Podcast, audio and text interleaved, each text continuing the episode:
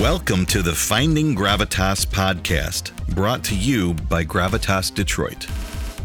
Looking to become a more authentic leader? Finding Gravitas is the podcast for you. Gravitas is the ultimate leadership quality that draws people in. It's an irresistible force encompassing all the traits of authentic leadership. Join your podcast host, Jan Griffiths, that passionate, rebellious farmer's daughter from Wales, entrepreneur, leadership coach, keynote speaker, one of the top 100 leading women in the automotive industry, as she interviews some of the finest leadership minds in the quest for gravitas. We're going back to work. That's right. Many of the states are lifting the stay at home orders, and we're starting to think about what life in the new normal could look like and feel like. The question is this What have we learned from this crisis? We've learned to live from home with the whole family being home at the same time. We've learned to work from home. We've learned many different ways of doing things because of our lives have been turned inside out and upside down. But what have we really learned about how we lead our own lives and how we lead others moving forward? I could think of no better person to help us explore this topic than a man who has lived his life in two parts before a crisis and after a crisis. That crisis was the plane that landed in the Hudson, known as the Miracle on the Hudson. And that guy is Dave Sanderson, the last passenger on that plane. Dave was your typical corporate sales manager going home after a business trip.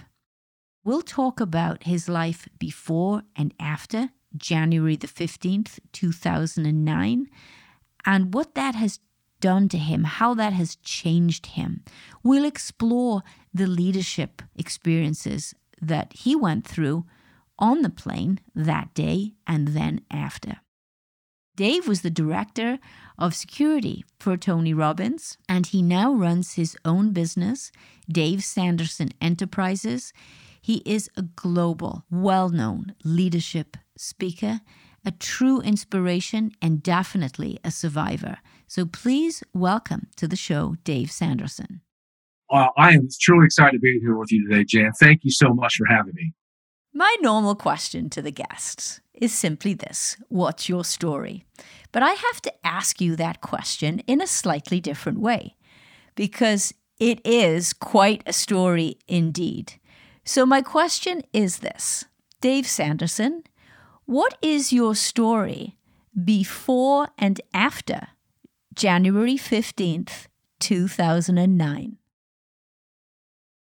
Well, there are definitely two different uh, versions of what happened uh, for me in my life. So before Jan- January 15, 2009, I had a 25 year career in sales, top producer, wife, four kids, trying to do the right thing. Trying to, I actually was modeling my dad, right? I'd go out, earn the income, bring it home, have, have my family have a better life for themselves. Um, traveled consistently. I, I was on the road probably three nights a week, sometimes four nights a week trying to do what I thought was the right thing to do. Right? Fathers are supposed to provide for the families. Um, and so for, for 25 years, I did that. I missed a lot of things with my kids because I was focused on uh, really driving income so they could have what they needed in life. Um, and that was pretty much my MO since about 1986 till 2009. Uh, you know, got married, right? And did the whole thing with that with four kids. But then uh, January 15, 2009, that sort of everything started flipping. And a lot of things were coming to light that candidly um, I should have seen earlier in my life. But I think sometimes you need some, something like this to sort of wake you up and sort of give you a perspective. And so on January 15, 2009 is when I survived the plane crash known as the Miracle on the Hudson. And I wasn't supposed to be on the plane. I was scheduled to be on the five o'clock flight. I had a first class seat because I travel so much. So I was you know, I uh, I gave up a first class seat, which candidly, Janice, that was a big deal. I know, me. I can relate. Uh, you know, I, I mean, yeah. I mean, I, I'm a big guy. I sort of get used to the first class, and but you know, I want to get home early, right? So, but um, and I didn't get get, get, get an exit row, so I, I couldn't even negotiate my way up on that flight because I was one of the last people to get seats because I basically called the travel agent to work with her. So, um, you know, nothing unusual about that. If you're if you live up in the Northeast, and that's within New York City, LaGuardia, it's must be cold. It was 11 degrees that day. It was snowing. No big deal. That's right, Northeast, you know. And the flight was delayed because of planes were backed up because of weather. No big deal. So nothing extraordinary. Up to the point, even to the point where I was on the plane until about 60, 70 seconds after. And then the whole life shifted. That's that's that was the second and the actual moment things started to shift. Because that's when you heard the explosion and you knew something had happened. But you know, you fly so often, and you flew often. Likewise, you probably still fly. I'd still fly. You know, you fly so often, things happen on the plane. So it's like, okay, you know, if we go back to the airport, don't get your knickers and you know all bent up over it, right? Because some things happen. But then all of a sudden you start banking a different way. It's like, okay, I, I don't know this route. Um, and all of a sudden you look out and all of a sudden you see fire coming out from underneath the wings. Like, okay, something happened, but you know, we got another engine. No big deal. But I think tell people, I think that was one of the most extraordinary parts of the story that doesn't get told a lot because both engines got hit simultaneously, uh, as we know now. Uh, and I think, I truly believe, Jen, I tell people this, I said this on many, many um, interviews. I think if we would have heard bang, bang, people would immediately would have thought terrorist attack. You're in New York, plane going up, going towards Manhattan, but you heard bang. So people thought, okay, we have other engines. Saving grace that doesn't get talked about a lot. But uh, so even after that, um, it's like, okay, we're going back to LaGuardia. But as you were banking, I didn't see LaGuardia. And all of a sudden, looking out, you're seeing things like the New York skyline eye level. And all of a sudden, you're seeing a bridge coming up. It's like, never seen a bridge like that before. And it's getting big. It's like uh, it's like in that movie Apollo 13. The, the, Earth's getting big in the window, right? It's like things are getting big all of a sudden, and things ha- things have to take place. And, and all of a sudden, you did get over the bridge, but now you're heading straight for the water, and because there was no other option. I mean, the crew did a fabulous job that day. I give them all the credit. But now we're heading to the water, and, and that's the moment you're thinking, I may not come back. And I think most people on that plane had that initial thought. It's like, you know what? You don't ever see a plane crash that ends up well, especially one that goes into the water. Because the only thing that I remember, Jan, for plane crashing in water is when they hit the tip of the wing and they start toppling. And, and, and somebody told me, in fact, you know, I was with Tony Robbins shortly afterwards, and he was even talking about, you know, this could have been a bigger thing because just think if that thing would have hit a tip and start toppling into, into Manhattan and rush hour. Oh, yes, right. Or, yeah. Or just the opposite, toppling into Newark in mm-hmm. rush hour. Now you have something that's bigger than anything that's ever really happened like that. But fortunately, that didn't happen. But now you're in the water. So we talk about two parts. There's two parts. We got down. Yay. We made, we made it and we survived. And now you're in a sinking plane in 36 degree water. And I'm in 15A, which means I'm towards the back of the plane. I'm not in front of the plane like I was scheduled to be. I'm in the back of the plane. So if you uh, if you ever saw the side photo of the plane, most people have seen the photo head on because that's the famous picture. First picture was a head on picture. I show people the side picture when the plane's like this, where the back of the plane's in the water and about chest deep in the water. So that's when your leadership really starts stepping up because now you get to in your personal leadership skills. Now, you mean, on the way down, you couldn't really control anything, but now you can control yourself, right? So now I tell people this is when personal leadership comes to the forefront because now you have to make decisions and take action quickly. But you don't have that many resources to make decisions on. Sort of like we're in now. I mean, there's a lot of information coming up, but we got to make decisions pretty quick now. This world is changing every 15 minutes. That day it was changing every minute. So I had to make the decisions on basically a minute to minute basis. Do I do this? Do I do this? Such as, you know, when I got to the aisle, my decision initially was just to get out of the plane, go up, get out. But then I heard my mom start talking to me in my head. What she said to me is, if you do the right thing, God will take care of you, which made me make another decision. And, and after about the last three or four years, I started thinking about what she said. And it was like, she didn't say do the right thing. She said, if you do the right thing which gives you the connotation you make the decision. And leaders have to make decisions. two the two key tenets, as you know, of leadership, especially personal leadership, is being resourceful and the ability to make decisions quickly. So I had to make decisions. So that's when I made, decided to go towards the back of the plane to see if anybody needed help. Because at that point, Jan, my thought process was, okay, I'm alive. You know, yes, water's coming in, but I'm alive. Does anybody else need help? So that's why I went towards the back of the plane and got behind everybody else. And back of the plane, I was about, about chest deep in water, chest to waist level deep, depending on where part of the plane you're in. So now you're in chest deep water, 36 degree water, and you're making it out. So there's decisions having to come left and right. I said, do I go all the way up? First light, I'm out of here. So, you know, decisions were being made. Like every moment had to be made a different decision. But now you say, okay, now I'm just going to get out of the plane, you get on the wing, but there's no room on the boat and the wing. So what decision do you make now? Do you force yourself out or do you sort of hang back? And the reason I hang back was two different reasons. Number one, there was no room on the wing of the boat. But, but the second thing was, at least in the plane, I had leverage because there was a picture taken of me that I was hold. I had the leverage to hold on to that to the inside the plane while I was holding onto the lifeboat. So I had leverage at that point. At least I was waist deep in the water, not just. So I could at least have have functions up, up above, at least in my hands. And the boat was floating out into the river, and they were yelling, "Hold on, hold on!" So part of leadership is you got to step up and just you know take control. And say, you know what, I got to do it. And so I held on to this little lifeboat, waist deep in 36 degree water for seven minutes inside of a sinking plane. So that decision was intentional once I heard hold on, hold on, but it wasn't, didn't even come to my mind initially.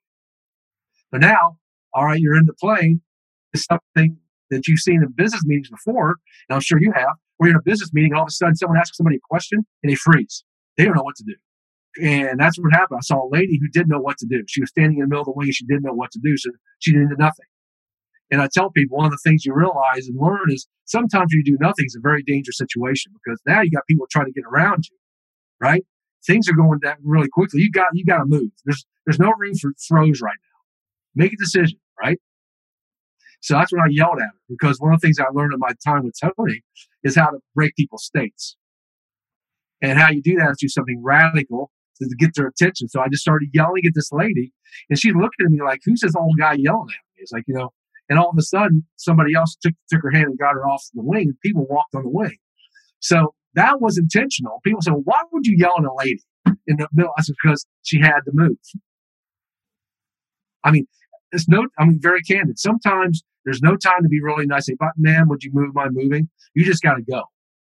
Especially when it's life and death, and right now it's life and death in this world this this thing that's going on right now. So some people are in that state that you got to take action, right? And there's no room for people to wait around say, well, let's sit around for 14 days to figure things out. Sometimes you just got to go. And that was a go moment for me. So, you know, that got done, but now I'm still in the plane and it's sinking. So what's my next decision? Well, I got to get the heck out of here, right? And but I still was holding on to the boat until I felt the plane shift. And then I found out later because the light, one of the rescue boats, was a tugboat, hit the front of the plane as they were backing out, which shook the plane. And I felt water come up my back, and I'm like, Titanic, I got to get out of here. This thing's going down, man. So the decision was, I got to get out of here. And, and fortunately for me, my parents gave me swimming lessons, and I jumped in and started swimming to the closest boat that I could find.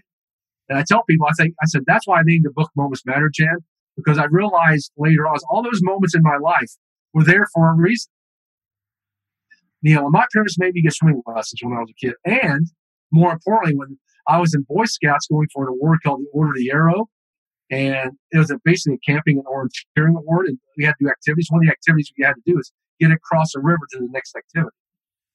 And we swam. And that was a river in Ohio. And I said, maybe that was the moment that gave me the certainty to be able to do, because take this go. Because I made the decision to go. And candidly, I probably would have made that decision unless I had certainty in myself that I could do it. Because one of the things you learn about leadership, and this, I think this is true. And Tony said this, and he taught me this, and I've I've got to live it. The person with the most certainty at certain times becomes the leader. I don't care if you're the CEO of ExxonMobil. I don't care if you're the guy hanging hanging paintings up in the middle of the night. If you give people certainty, you become a leader. And right now, people are in total uncertainty. So the people who are leaders now there's going to be a whole new crop of leaders coming out because the ones who now are going to be able to give certainty to people will step up and rise and be leaders because people look to them for certainty. And that's what happened. You know, when you, and I think one of the things you also learn in situations like this is sometimes your skill set's not the best skill set. Sometimes you got to check your own ego at the door. And I think great leaders, one of the things I talk about in leadership is leaders have the, uh, know the moment they got to back up and let somebody else take the lead. And there's, I, I give you an example. There was a guy on the, on the other side of the plane. He was, he was a Marines and he, he, he was giving orders, right? And he and I talked about this. He said he just started giving orders. He went into Marine mode, right? And I said, yeah, I said, I told him, I said, that's probably exactly what people needed because they total, total fear. That's what's going on right now.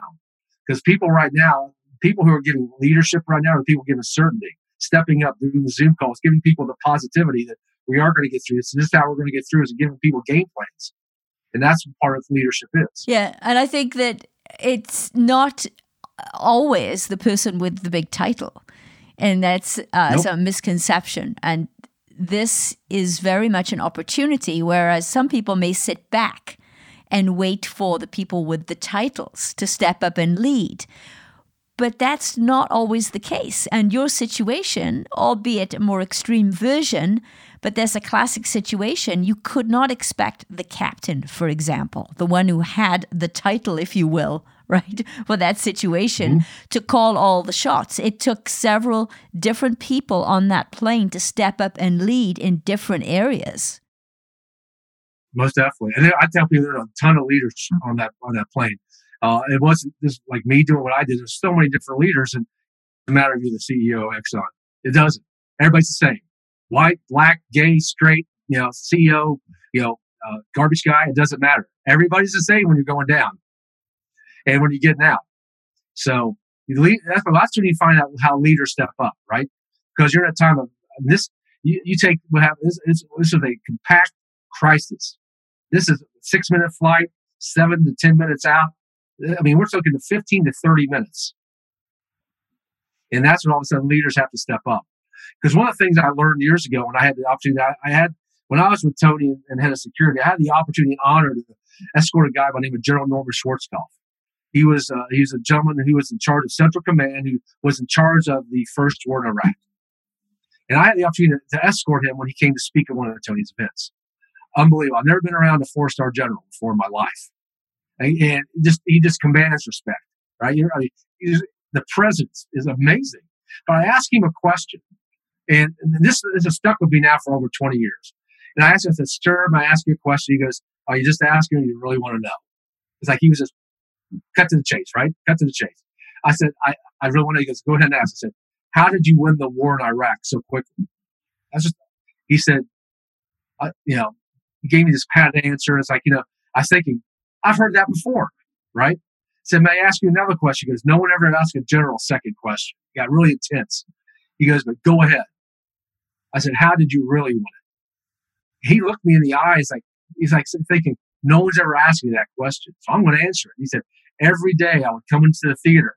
People would come to me with problems. Women could drive tanks in Saudi Arabia. Women had to cover their heads. They had to pray five times a day. I kept reminding the troops, how does this contribute to kicking Saddam out of Kuwait? So I kept doing all, I had to remind people of the mission, kicking Saddam out of Kuwait. It wasn't going to Baghdad. It wasn't killing him. It's kicking him out. And uh, that really told me a lot about leadership. It's like leaders focus on the mission, the outcome. And if you can keep that focus, right? Leaders can keep on that focus and remind troops, remind their teams, this is our outcome. I'll help you get there. Sometimes I'll step back. Sometimes I'll step up. I talk about three-two leadership. And, you know, I talk about baseball because I love baseball. But the manager steps in on a three-two count because that's that's the pitch that's going. That's something's going to happen. You get a hit, strike out, walk, hit. There's only, there's only two. So it's going to happen. That's when a leader steps in. So he, I remember that, Jan, for, for over 20 years. So when given the opportunity to lead, you lead. Yeah, and it, you're right. It's about painting this picture of call it the mission, the future, the vision, whatever you want to say, right? It's right. it's and it's delivering it with this bone deep commitment and certainty that it's going to happen, and knowing that you don't have all the information at that point, but sure. you just know that you're going in a certain direction and it's going to happen. And I think that's that is maybe the ultimate leadership quality that people have.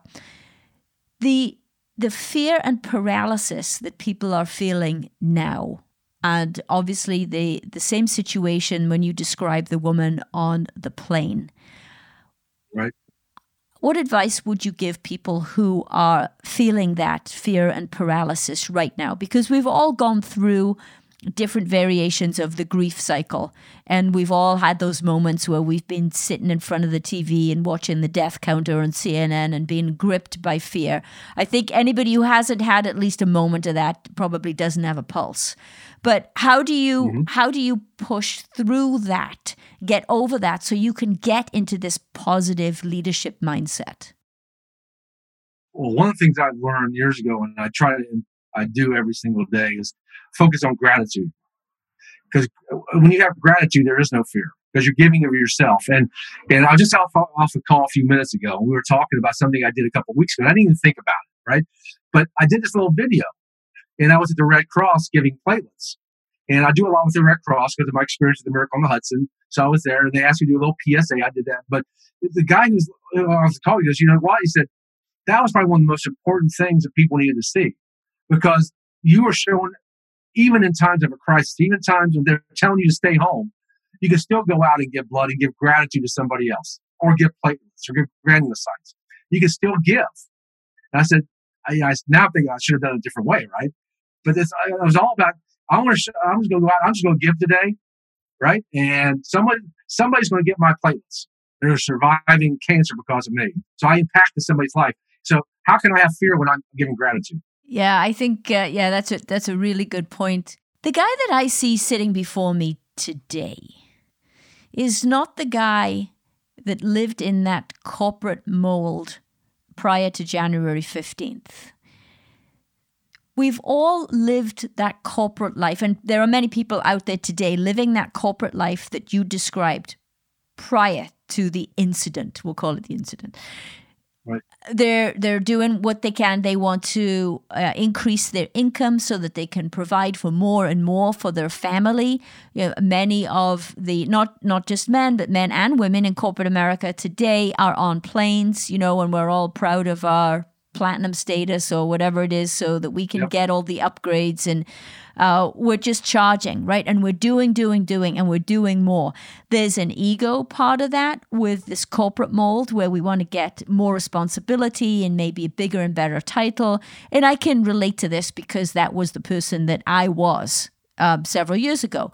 So, what, but that's not the guy that's sitting here today. So, how did that incident change you and, if you will, break you out of that mold? Uh, there are a lot of, I think, little things that happen. There's a lot of small miracles, but I think, in fact, I, I know the one thing that sort of shifted my mindset. There's a lot of things that shifted it, but I think there's one there was one thing that sort of got my mindset thinking, I'm more than this, and I need to start thinking a different way. And this is what happened. I was in the green room. We just got off Good Morning America. And there's a bunch of passengers and the crew, and we were back in the green room doing, you know, doing our thing, right?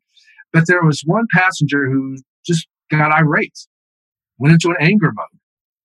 Now, being around Tony, I've seen this happen. I, I, have seen the pattern. So I've seen the pattern. So I just let it play out, right? See what's where's the thing going to go, right?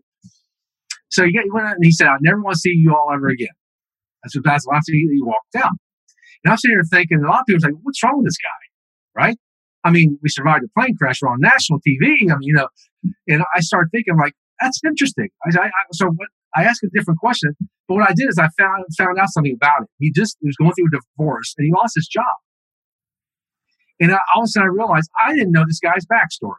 No wonder he went into it. He associated everything that bad in that situation that cost him his, his marriage and or his job. And I started thinking, said, how many times in my life have I thought, made a judgment so quick on somebody? It maybe cost me a relationship, a job, a love relationship, something, money. I made so quickly until I understood the backstory of how it got there. And I said, if I could change that one worldview, if I could just become less judgmental, it's just shifted. So you know what? Maybe I don't judge people so quickly. Maybe I should ask some questions or just at least understand the situation before I judge. That changed the entire direction of my life.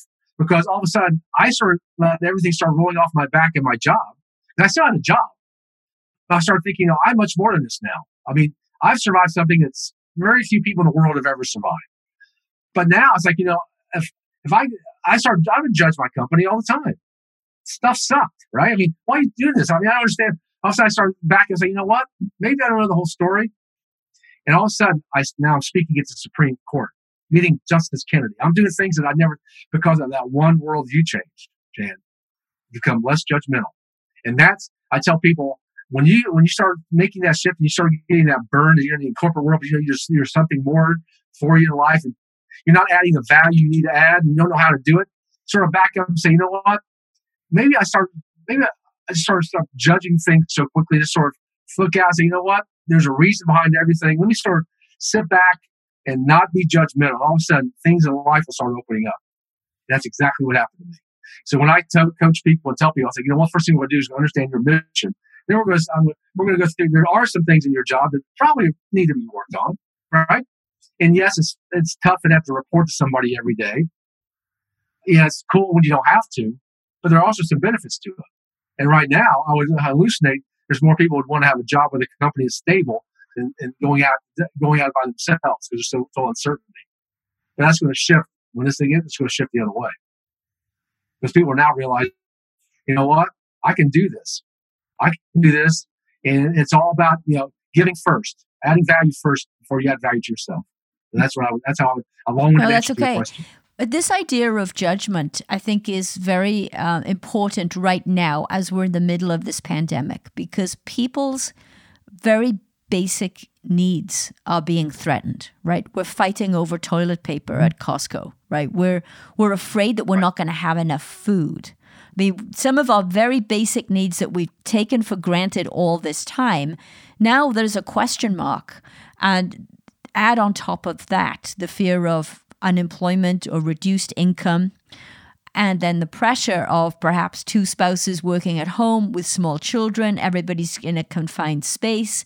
So people are a bit more aggressive and jumpy on calls with their interaction. Mm-hmm. And I think your message is a powerful one. We all need to take a moment and understand the backstory, as you put it, what's going on in somebody's life before we yep. judge or interact or try to sort of punch back, right? It's a take a moment, right. just like you did in the green room, let it play out yep. and recognize that there's an awful lot of pressure and tension that people are working with right now. And it is the leader that will take their teams through this crisis and beyond that will really take a moment to understand that and connect with people on a deeply human level which i think right. is is an opportunity for a lot of leaders to learn if they have not connected at a human level before that are going to now That's right. what are your thoughts around around that in terms of an opportunity for a leader now during this pandemic oh, I think this is the time you're going to see leaders shine because one of the things I, I was on a, on a on an interview in Sydney, Australia, a few weeks ago, and and I shared something, and candidly, just sort of came out. Uh, I don't know where it came from, but it seemed very apropos because we were talking about because the pandemic there was just getting geared up in Sydney. I said, right now, I said, what are you going to find out leadership right now is great leaders. I just take it to a sort of an aviation sort of metaphor. If you can, you need to aviate, you need to navigate, you need to communicate. I said, great leaders can do those three things. And he said, what do you mean? I said, well, aviate, what I mean is this. If you're a great leader, right now it's time to be focused execution. Aviate means keep your plane up in the air as long as you possibly can. And right now, with, with, with people's perceptions and the lousy questions they're asking themselves, but I don't have enough money. How am I going to eat? Instead of asking more resourceful questions, how am I going to get, get this done? and keep my plane, personal plane in the air. So it's all about focused execution now. You can't miss steps. You got you can't miss details right now. If you need a loan from the SBA, you better be spot on. There's things you have to do is in order to get it done. The second thing is navigate. You've kept your personal plane in the air now, right? You kept it up. Just like that day, we're fine. We got it over the bridge, but now we got to navigate. We got to get to a place. Well, the really resourceful leaders are being resourceful right now. It's all about resourcefulness because people's perceptions are we have a lack of resources right? I don't have the money, the income I have. I don't have the food. Oh, by the way, I can't go out. I've got lack of resources instead of being resourceful. which means you, you, you get as most out of your resources that you can with the little resources you do have. And that day on the plane, I had to go into resourceful mode. It's all about resourcefulness. Even to the point where people say, well, how can you use resources when you're going on a plane crash? So there's one resource that I always have is my head. I, I, if I can manage that and not lose it, I can get through it. So great leaders know how to navigate. But the third thing is what you just talked about, is communicate. And great leaders now are learning how to communicate effectively. And I what, what do you mean by that? Said, well, you know, people communicate in basically three different ways: visually, auditory, kinesthetic. And if you go on a human level, you got to really identify with that person, how that person communicates. So the first thing that I do when I talk to whether you or somebody else, how does that person communicate? And, I, am a visual communicator. You see me move my hands a lot. I'm using visual words. And I'll give you a perfect example. My wife could talk for 30 minutes and not take a breath. I mean, she could just talk and talk and talk. And here I'm on the business call. I just, I got it. At 50 seconds, I got it, right? I got the answer. I don't need the detail. Well, that doesn't work really well in a relationship. When you have a visual person, I got it, and they want to talk. All right. And there's a lot, and I'm not saying female, male, it's uh, male, male, female, uh, it, it doesn't matter. So uh, once I started putting this into play, because I knew it, but I wasn't doing it. So, so I put it into play.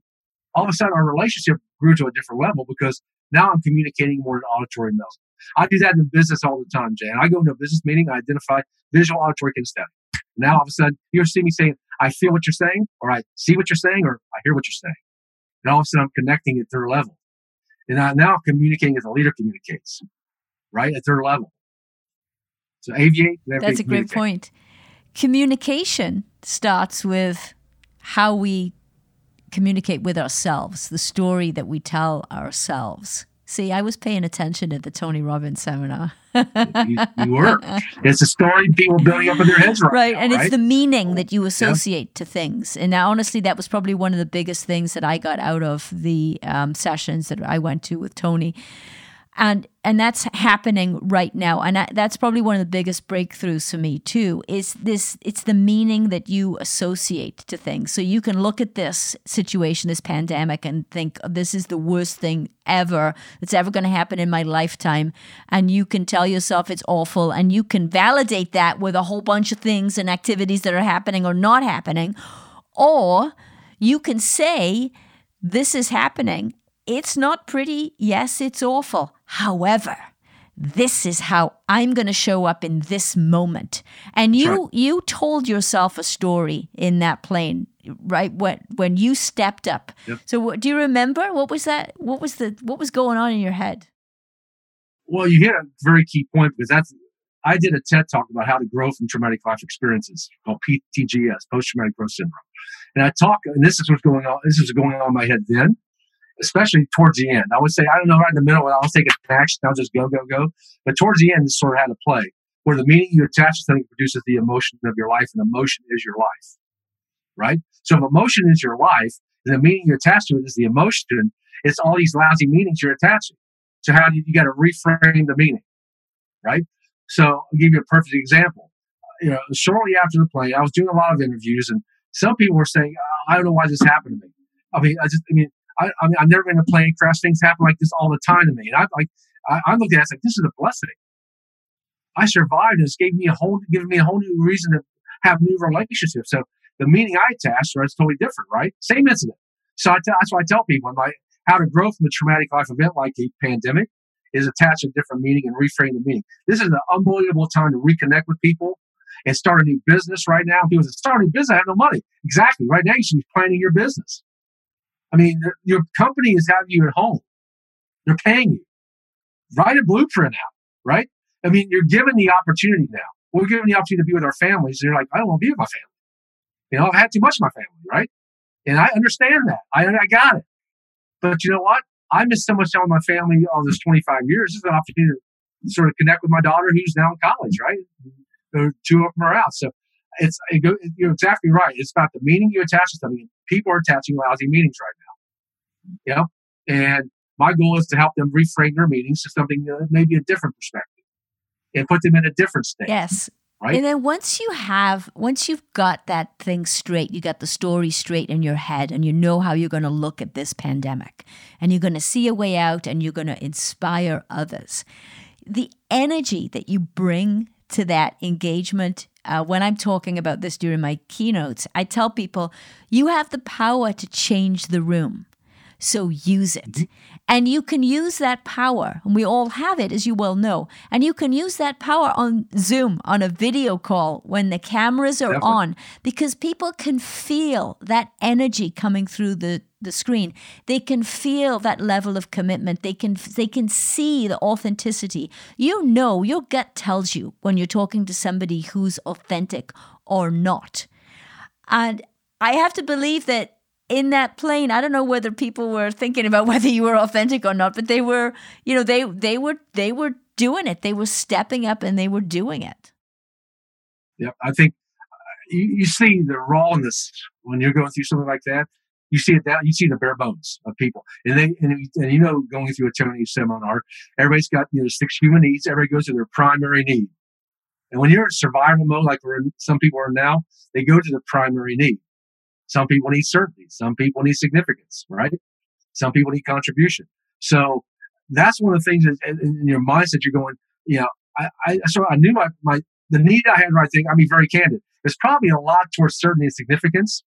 I mean, but that day it flipped, whereas it really shifted toward contribution and connection.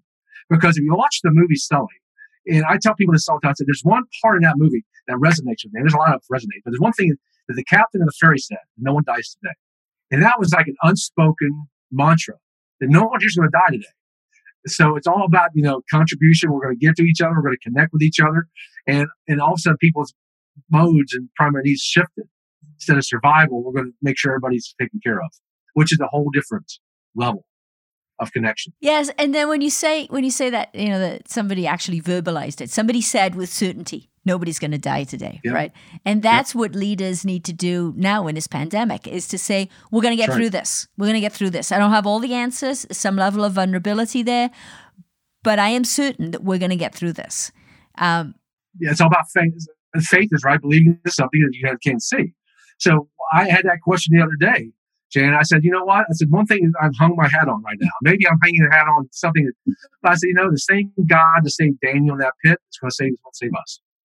So, and there's one thing is certain, and I believe there's a greater being, and that's certain because that person, that being, has been there for thousands, thousands, millions of years. There's no more certainty than that. So, if you believe, if you believe, which I do, there's a greater being. The same one was there. It's the same one that's here, and there's a reason behind this. And he will, if you believe and have faith in something you don't see, he will get through this. But you got to be smart. Because I had a kid the other day. I one of the things I'm doing today, every day, Jan, checking in on five people. I just called five people. I called a young man last week. He's in Canada. He saw me speak last year at an event, uh, and I was just checking in on the dude. And he's probably 25, 26. Right? Called him up. He didn't. He didn't remember me. So I started talking to him. I said, "Hey, I said, what, what are you doing right now?" He goes, "Mr. Sanderson, get real." I don't. I don't know what I'm doing. I said, "So that's your first problem." I said, "Now is not the time to get real. Now is the time to get intelligent." And I think I startled him. You know, but I had to speak in his vernacular. I was like, no, getting real is not the time for you got you gotta be smart right now. You can't miss details, right? Because you're on Zoom and people pick up on this. I mean, you know, people pick up on who really does care. Are, are you calling with autism with vulnerability and authenticity and congruency? Or are you calling to get something from me? yeah, and people can see that. You can you can sense that.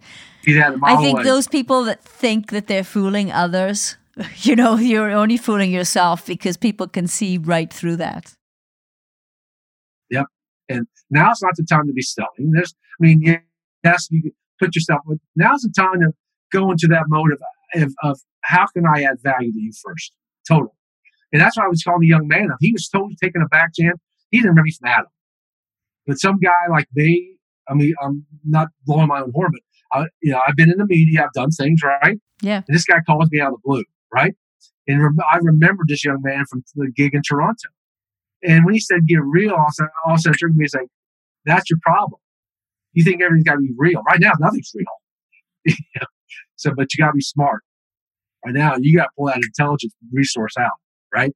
And everything you do is like, is this a smart move or not? And how am I going to invest my money? Because I had this conversation with my daughter. She's spending money like it's going out of style.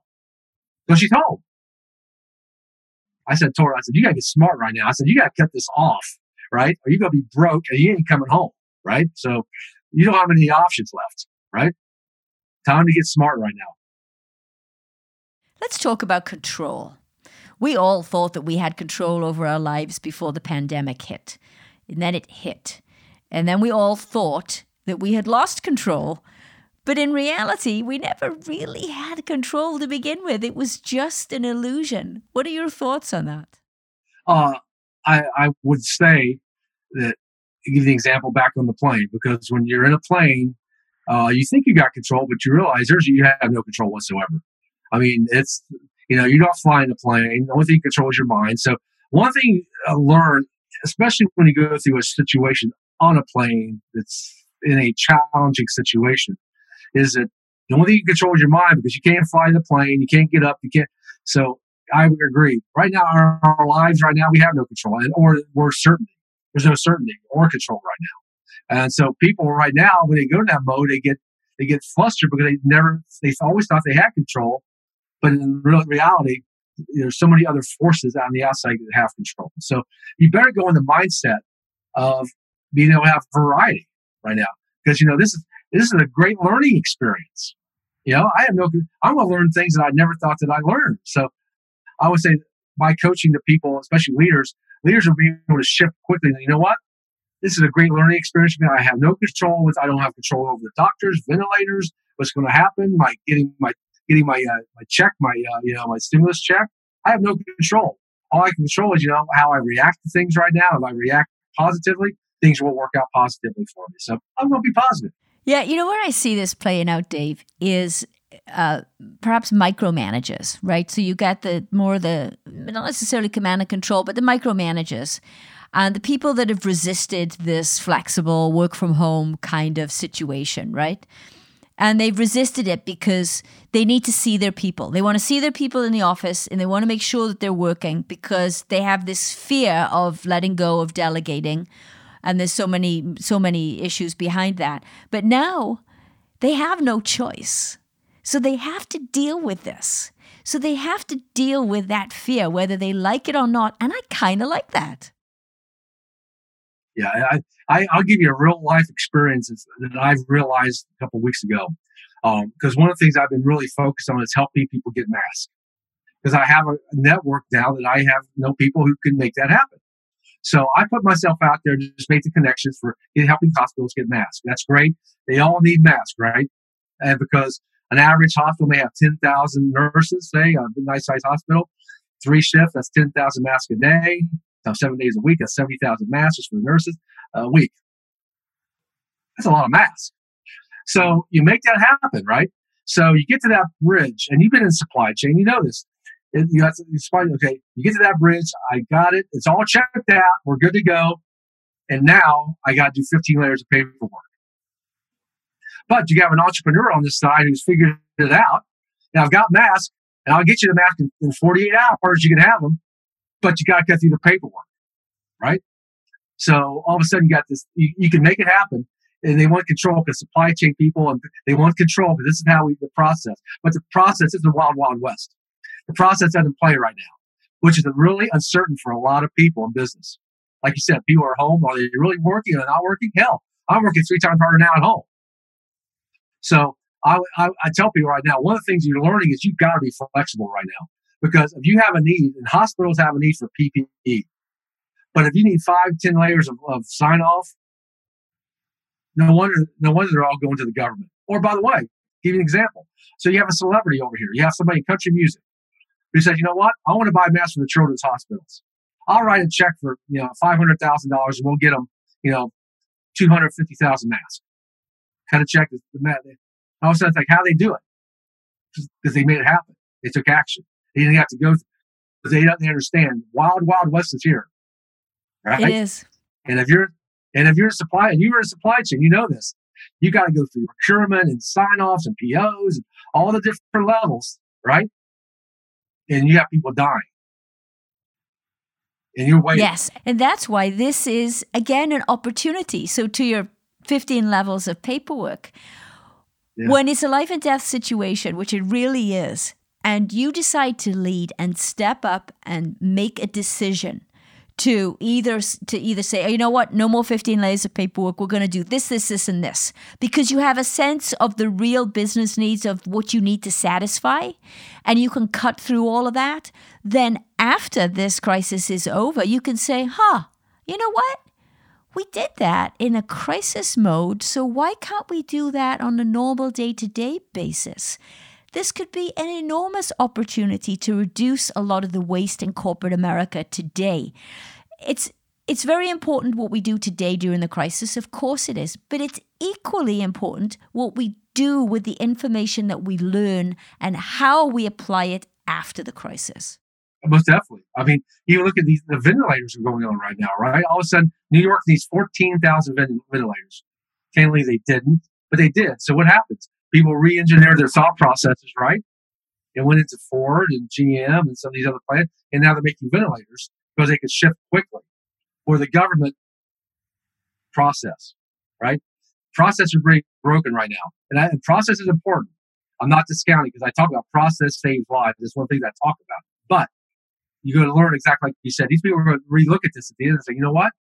We cut through all the red tape. We got the supplies. We handled it very quickly and we probably saved a few bucks while doing it because you don't have to do all this stuff, right? Maybe we should, yeah, maybe look a different way to do business, and all of a sudden we can speed up our how we do that and be more profitable. And a lot of those processes were put in place because somebody had a problem way back when. So they put a band aid fix in there, and then it became the way of life and the way of doing business. And everybody adopted it, and very few people challenged it until now. And that, so let me finish the side story. So an entrepreneur who's got the mask says, okay, you got a problem, right? You got 15 layers of paperwork. I'm going to cut through your problem. Well, we'll do this. Well, all you got to do now is put the money in escrow. We don't touch it until the supply is delivered. So it gives you time to do your 15 layers of paperwork, right? So the entrepreneur's thinking, I'll fix it for you. And then the process, people are going, well, I can't do it that way. And all of a sudden, it's like you're sitting there going, you're pulling your hair. I don't have any hair left. And it's like you're going, I fixed your problem for you. Two levels. I got you the product and I'll give you a way that you got total coverage, that you're not, you don't have any, any risk at all. You put it in escrow, I'm not going to touch it. And you still can't do it. You're, you're costing people's lives now. Yeah. Yeah. It's a right? different way of thinking. You got, that's right. It's a different way of thinking. So go back to a question you asked, you know, a couple minutes ago. So the things coming out, entrepreneurs are going to be coming out of this with different mindsets. They're going to see this. And you know what? I've figured out ways to fix things in ways I never thought I could fix them. I'm going to do this on my own. So staying with staying with GM. Yep. Right? Or staying with staying with the hospital. I can fix it. And I'm gonna fix it because I know both ends. I'm gonna fix it. so now you can see all these entrepreneurs coming out. Because they they figured out the problem and how to fix it in a different way. Yeah, I, I love that you're seeing people rise up to this, whether it's an entrepreneur, whether it's a leader within an organization. And I was on a call yesterday. There's a young woman who is pretty good at her job, you know, but maybe not at the forefront of the activity in the in the company. And she was receiving all kinds of accolades from other people on the team because in this time of crisis, she stepped up and you saw what this woman had in terms of leadership ability. And that might not have come out or might have taken years to come out. So that's why my message has been over the last several weeks get in there, step up and lead now. Now is the time to do it. And don't don't look to the corporate rule book because it's not there. There is no corporate rule book. It is out the window. This is the perfect time. That's right. And I think you're see people who have been maybe a little scared or work have are so focused on, you know, the situation and the process of, okay, I've got to do this, this, this, this, and this, and then I'll be a leader. Instead of just saying, you know what? And that's what the thing about millennials I'm, I'm learning. Millennials just do it. They figure and they'll figure it out because they're very technical, they're very smart, but they don't understand their mission or purpose. So therefore, they can't be really a leader yet because they don't understand what they're going for, but they can fix stuff. So that's the gap right now, millennials. Yeah. Right. So, so they're, this, these are our next leaders coming in. So we got to get them focused on, all right, this, we got to teach you some process, but I like what you're doing on this side too, because you, you just cut through the crap. You know, because you know this in the corporate world. You know, when I grew up, you know, 40 years ago, you would never, ever think about calling maybe a vice president up, right? Without, and now these kids are calling the CEO. and Say, you know what? I, I need two weeks off. I why did you talk to him? Now you, you can. I'll talk to you. They just cut through all the crap, right? They do. And I've seen that. In fact, um, I have a reverse mentoring relationship with a young woman, Danielle Leone. And she did that to me in, at the beginning of our relationship. It was not a reverse mentoring relationship, it was a traditional mentoring relationship where the more senior person, you know, is supposed to impart wisdom to the younger person. Well, that's that's not that's not an equal relationship, right? So we we flattened that out and we made it an equal relationship where I opened up the communication channels and I learned probably more from her than she's actually learned from me. Yep. But she would question me. And and you can tell when people are coming from a good place. Right? She just genuinely wanted to know and wondered why we were doing things a certain way. But you're right, Dave. When we grew up in the corporate world, I would never have done that. And I love, love, love that about this generation that's in the workplace right now. Yep, I agree. I, I, yeah, I, I've seen that a couple times in the companies. And I'd be like Oracle, but Oracle's got such a, you know, a, a young base of employees. They're just used to it. They don't care. They'll call the CEO right up and say, you know what, I got an idea and they can, some some dude just came up with an idea on how to get this this software so they can test do all the testing for this stuff very quickly on your on your on your eyes on your iPhone. I'm like, that would never come with somebody my age, right? Some kid is 25 years old figured yeah. it out, right? So I agree. It's a, it's a wild wild west now. It's different, and if you don't open your mind, you're going to be left way behind. Talking about opening your mind, I'd like to get yeah. inside your head a little bit more perhaps on a more personal okay. level. After the incident, when you wake up every day, every morning, what are some of the thoughts that go through your head and how do you start your day? And I really want to take this into the how do you lead yourself? Because you and I both know that you can't lead others until you know how to lead yourself. So, how does Dave Sanderson lead himself? And let's start with how you wake up in the morning. Could you share some of that with us? First thing I do is I take a quick prayer, thank you for the next day. I mean, once you go through something like this, you just realize you're just lucky to wake up the next day. But, you know, one of the things that happened to me, which I actually wrote this in a, for an upcoming book, I wrote a chapter an upcoming book, and I talk about this.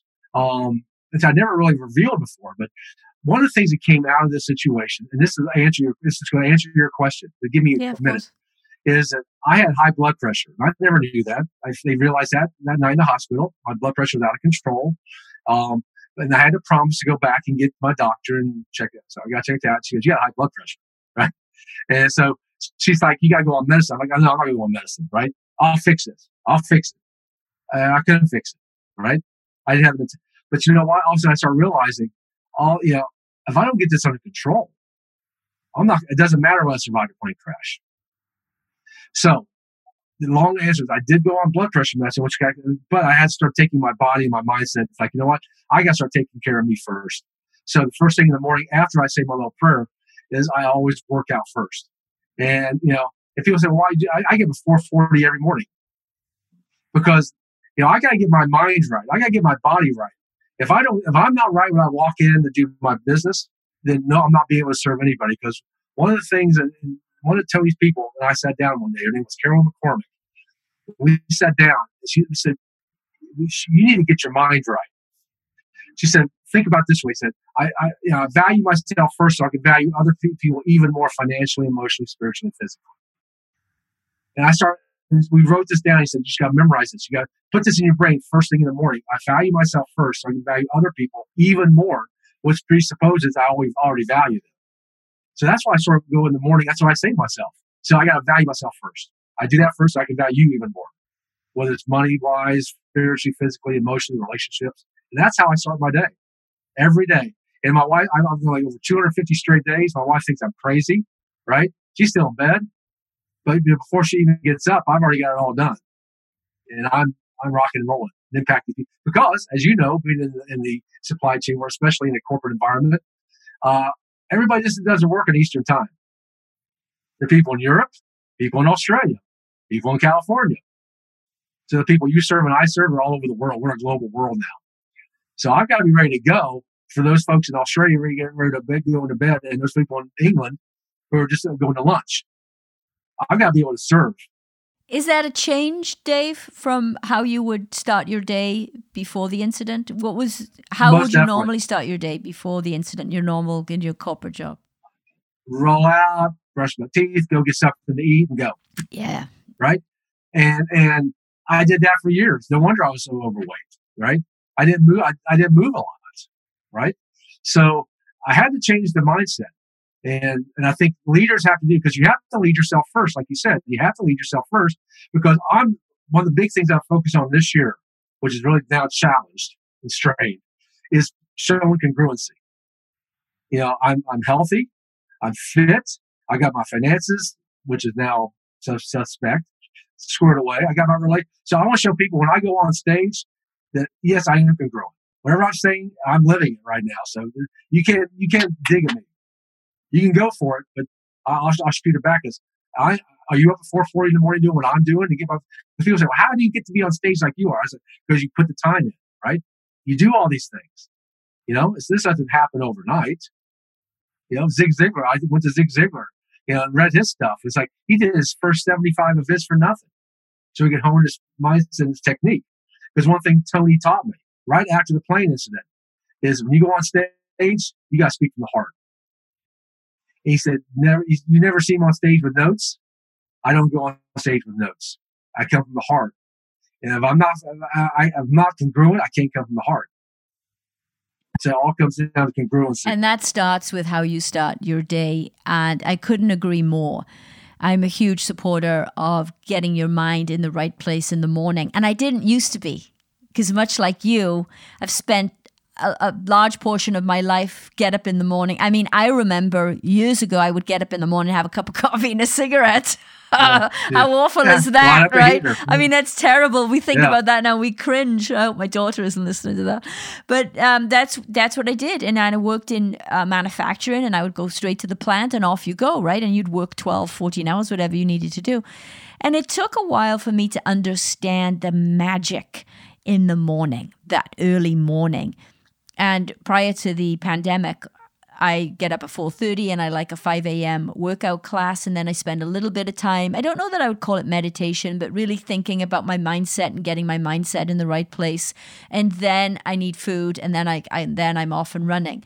And I've been asking a lot of my guests lately that same question, and I will tell you that there's a I, I see a thread running through here that successful people are, are doing that. They get up in the morning, they get their head in the right place. Everybody's got a slightly diff- different version of how they do that with a mix of exercise.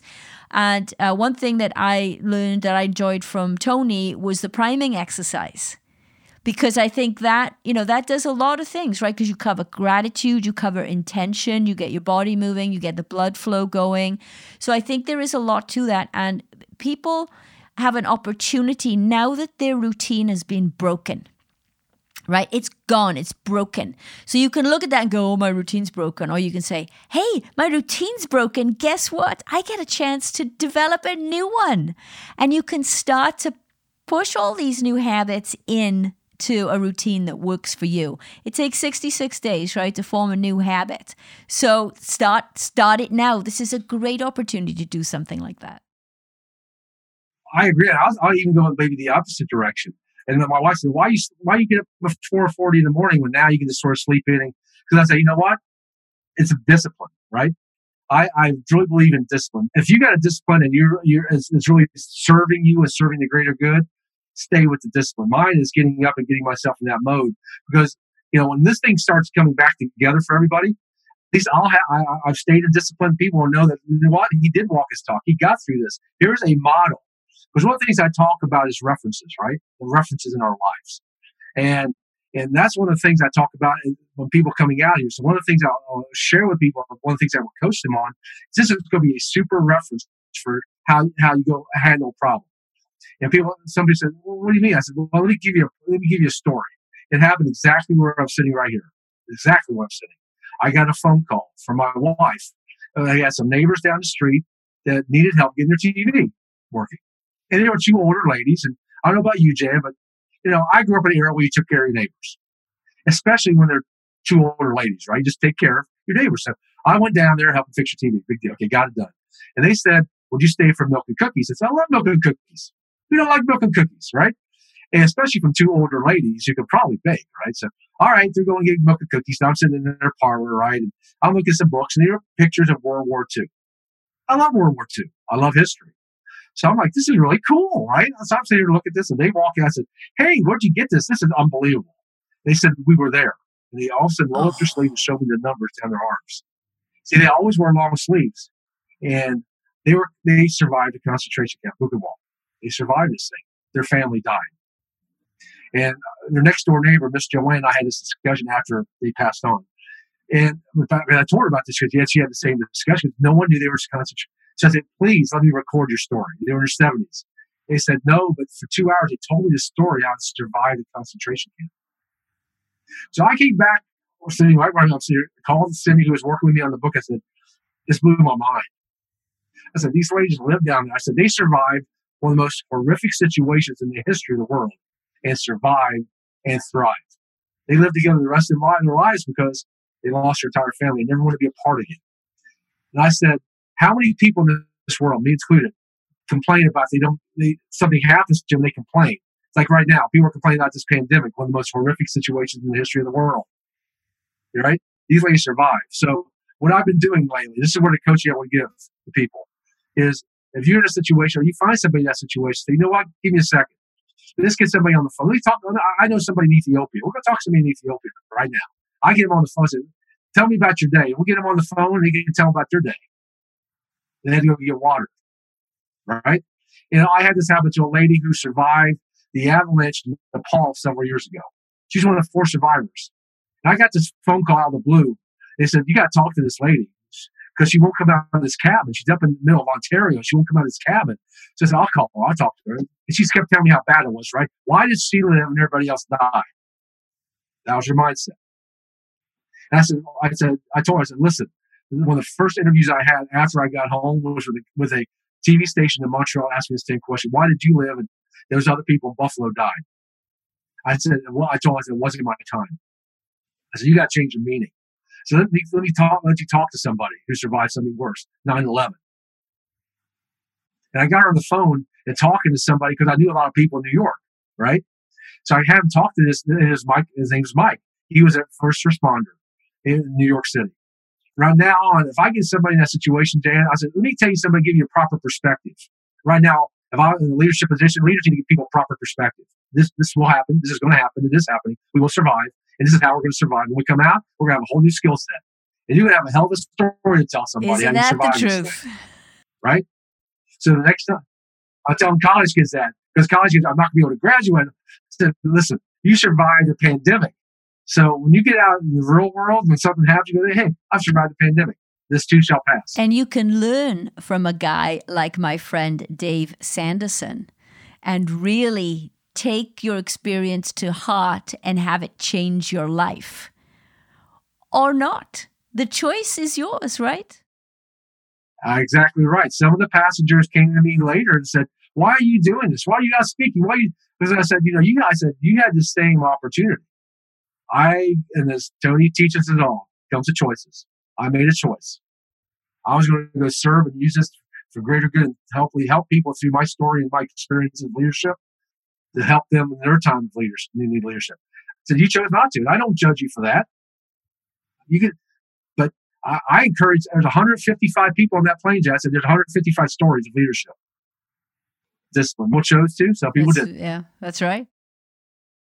It all comes down to choices. Well, I am very glad that you made the choice to do what you're doing and to share your knowledge and your leadership guidance and wisdom with others. It's truly remarkable. And I would like to say, Dave Sanderson, it has been an absolute pleasure having you on the podcast, and I wish you all the very best. Thank you very much. I'm honored to be here and hope the folks who are listening to this, they've got one piece of wisdom out of it so they can take their life and create their own flight plan. Excellent. Thank you very much, Dave. If you enjoyed listening to this podcast and you found something of value that will help you on your quest for your gravitas, then please share with your friends and colleagues and subscribe. Visit us at gravitasdetroit.com to find out more.